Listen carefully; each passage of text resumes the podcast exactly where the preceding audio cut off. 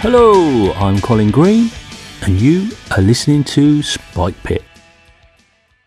So Mr. Connolly has been making me feel bad. It's been making me feel guilty, folks. So I've gone back into the archives and I've dug out a cringingly old cut from the past. Episode 9, 23rd of June. Can you believe it? 2018. I was 44 then. 44.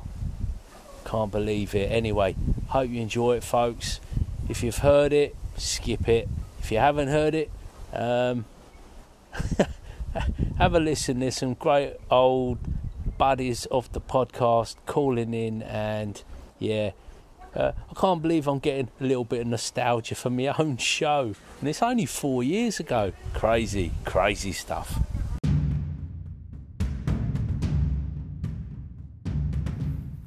Hello, I'm Colin Green, and you are listening to Spike Pit.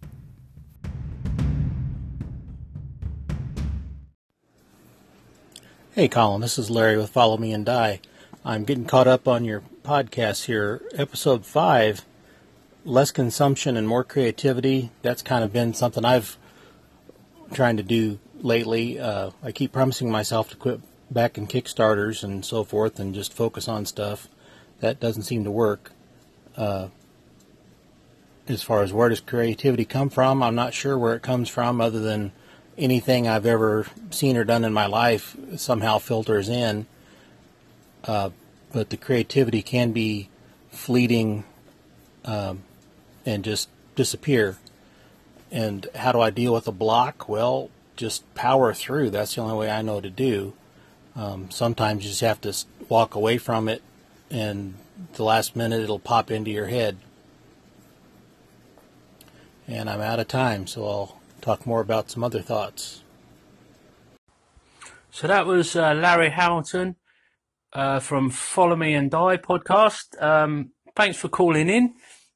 He's got back on the subject of creativity, and I'm keen to hear from more folks because I'm fascinated on how people are working with their hobby, sources of inspiration in particular, and managing the sort of downturns in inspiration and creativity, and getting this balance between consumption and creativity. I think we can get carried away with consuming and put our creativity on the back burner. And so all the things that we're amassing, this vast amount of stuff, and we're not getting to use it or make the most of it.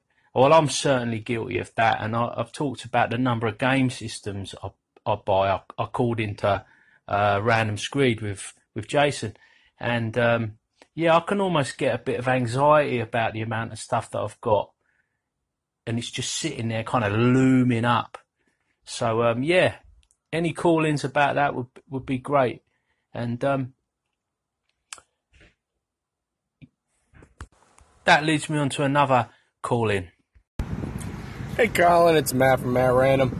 Hey, just want to say I'm glad you're feeling a little better.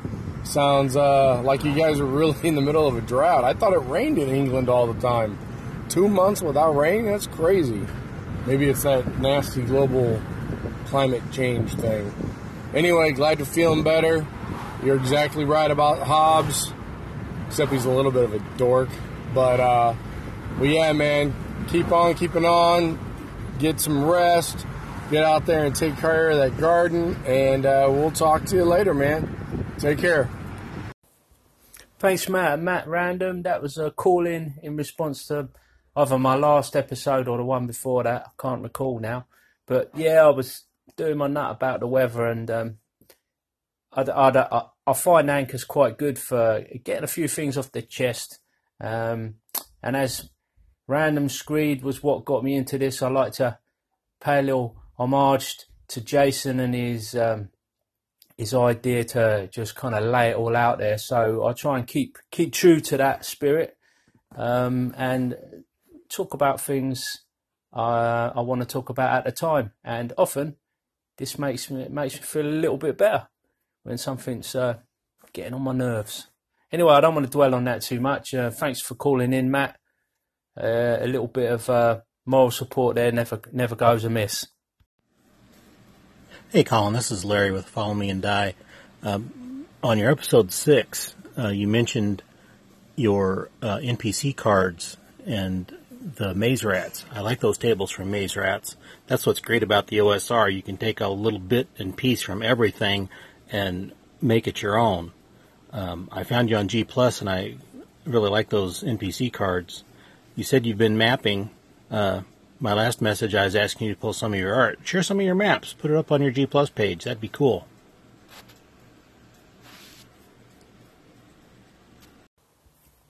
So that was a bit more feedback from Larry. He's called in about some posting I've been doing on G+. I put some NPC record cards that I put on 3x5 note card index cards, just to keep track of a little bit of continuity. I've got keywords that I've taken off of Maze Rats random tables, thrown them together in a sort of doodly mind map kind of fashion, and I just use them as a file for NPCs. So I gather them together.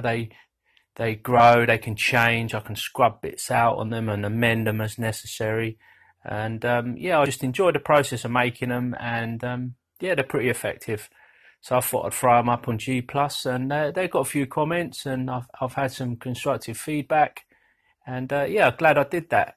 Also, never let it be said that I didn't listen to the masses, as it were, or well, Larry anyway. He asked about sharing some maps, so that's something else I threw out on G+. I've been talking the talk about getting my pens out and one thing and another, and I've just been going over some old maps, cleaning them up, simplifying them, kind of putting them into my own sort of style, as it were. Not that there's anything special. It's just I don't so much like the old grid that you get with the TSR modules, and I'm warming up to do a bit more of my own thing.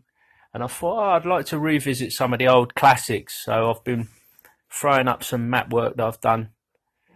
And yeah, that's gone down pretty well. Some interesting comments. And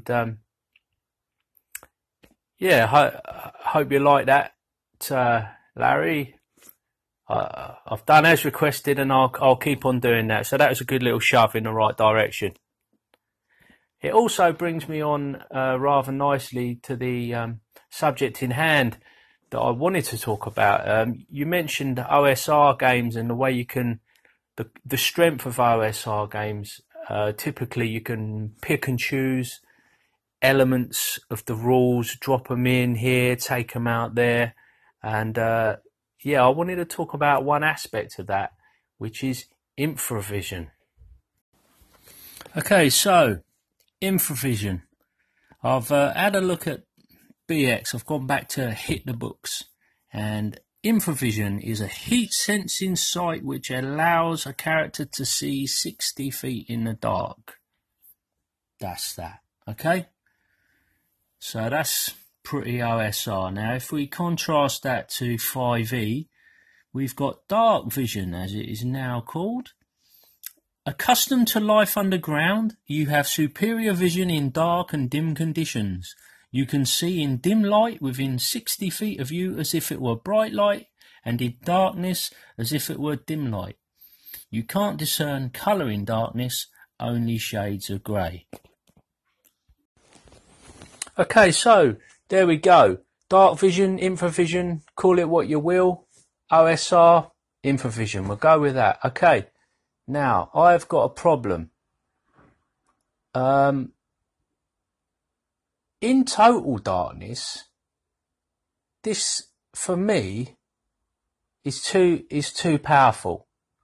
Now, at the risk of being ostracised and cast out of the OSR community, my head hung in shame. Yeah, I don't know what else to say. It just causes me grief.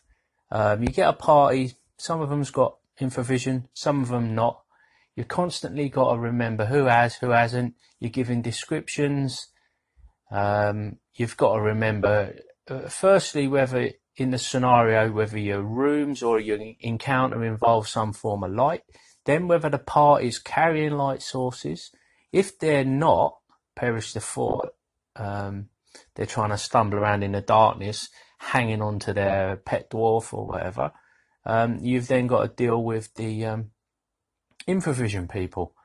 And then you've got to change all your sort of picture in your head and turn it into either some sort of blurry night sight kind of description, or just shades of grey description.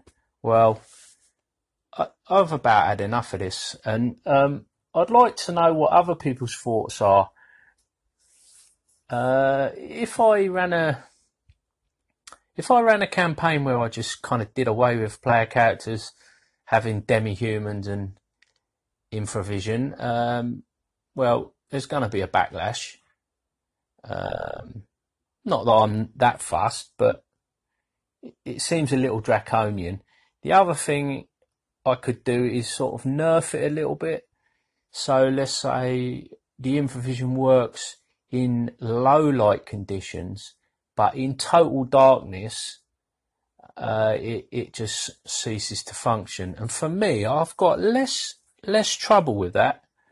So, yeah, if anybody who's listening wants to contribute their thoughts on this subject, it would be most appreciated. So please call in with your ideas, and let me know what you think. Ah, yeah, I almost forgot. Another couple of problems. What happens when you've got InfraVision and you're suddenly presented with an increase in light? So what happens there? Do you get sort of semi-blinded momentarily? How does this all work? I mean, if you're out in the woods at night and you don't use a torch, you might use, say, like infrared or something like that, a red filter on a light to keep your night vision. I think it takes roughly about a half hour for your eyes to adjust properly. If you keep one eye closed or covered when someone's using an unprotected light source, you can retain your night vision. But if your eyes are open and someone flashes a head torch in your face or something, you can't. That's kaput. I mean, it's like dazzling, and for a little while afterwards, you can't see a thing. So why is there none of that going on with it? So that's not cool. I'm not cool with that at all. And the other thing, of course, is darkness is a kind of primordial fear. That's my understanding of it. As kids, you know, a lot of kids, and even getting into adulthood, people are frightened of the dark. If you're stuck hundreds of feet underground and you run out of light, good luck to you, because that's going to be bad news. You know, if you've got InfraVision, we ain't worried about that. Yeah, we just walk out of here. And the other thing, heat sensing. You know, how accurate is that? You know, if a guy jumps into a pool of cold water, can you not see him anymore once his temperature gets down to the temperature of the water? So, you know, there's a whole pile of questions there. I might be looking into it too much, but yeah. What does everyone else think? So there you go. I think that's a nice place for me to finish up. Thanks for everybody who called in. Like I say, back in episode 1, when I set up this Spike Pit idea, you know, I really rely on call-ins. I want to get the conversation going, and that's the interest in it all for me. I don't really want to listen to my own voice droning on. I kind of want to hear what everybody else has got to say, and that's the beauty of Anchor for me. So, yeah, thanks again, guys. Take it easy, look after yourselves, and I'll catch you later.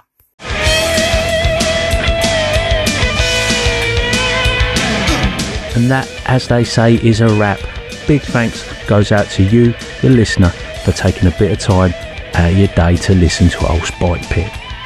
Take care, and I'll catch you later.